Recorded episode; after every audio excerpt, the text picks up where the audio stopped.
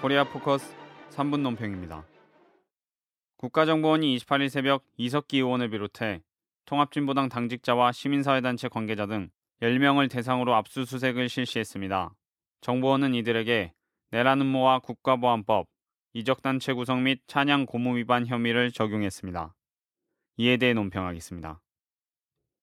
첫째, 이번 사건은 정보원이 대선 개입 사건으로 해체 위기에 놓이게 되자 이를 모면하려고 벌린 조작극으로 의심받고 있습니다.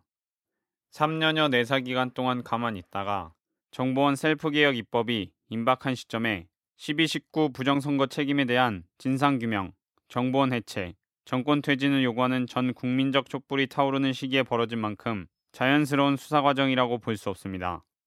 보수 언론조차도 이번 사건은 국기를 문란시킨 정보원의 조직 최대의 위기를 수습하려고 오랫동안 치밀히 기획한 정치 공작이라고 의심하고 있습니다.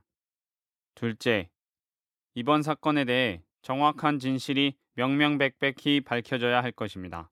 이미 언론들은 공안 전국으로의 회기, 빈사 상태의 국정원이 벌이는 전형적인 물타기라고 비판에 나서고 있습니다. 국정조사 청문회라는 막장 드라마를 본 국민들은 어느 때보다도 날카로운 시선으로 이번 사건을 주시하고 있습니다.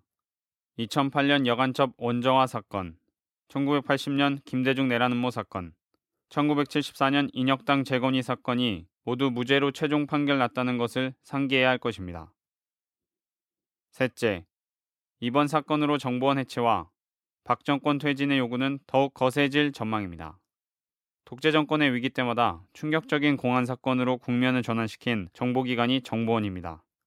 그래서 12.19 부정선거, 정보원 게이트라는 민주주의의 근간을 위협하는 사건까지 저지른 정보원인데 이제는 용공 조작 사건까지 터트린 셈이니 당연히 정보원 해체의 목소리는 거세질 수밖에 없게 됐습니다. 또한 유신 독재식으로 용공 조작 사건을 터뜨려 정권을 유지하려는 박근혜 정권에게 국민들은 박정희 정권과 같은 환멸감을 느끼고 있습니다. 12.19 부정선거와 정보원 게이트를 규탄하며 정보원 해체, 박정권 퇴진을 요구하는 정의로운 촛불은 그 정보원 조작 공안 사건으로 결코 꺼질 수 없습니다. 오히려 유신 독재 부활을 우려하며 이 땅의 민주주의를 소화하기 위해 더욱 거세차게 타오를 것입니다. 21세기의 시대착오적인 공안 사건으로 최대 위기를 모면하려는 정보원의 해체와 박 정권의 퇴진은 거스를 수 없는 시대의 대세입니다. 어떤 공안 사건에도 구람 없이 민주주의를 위한 촛불은 들불로 타번질 것입니다. 코리아 포커스 3분 논평이었습니다.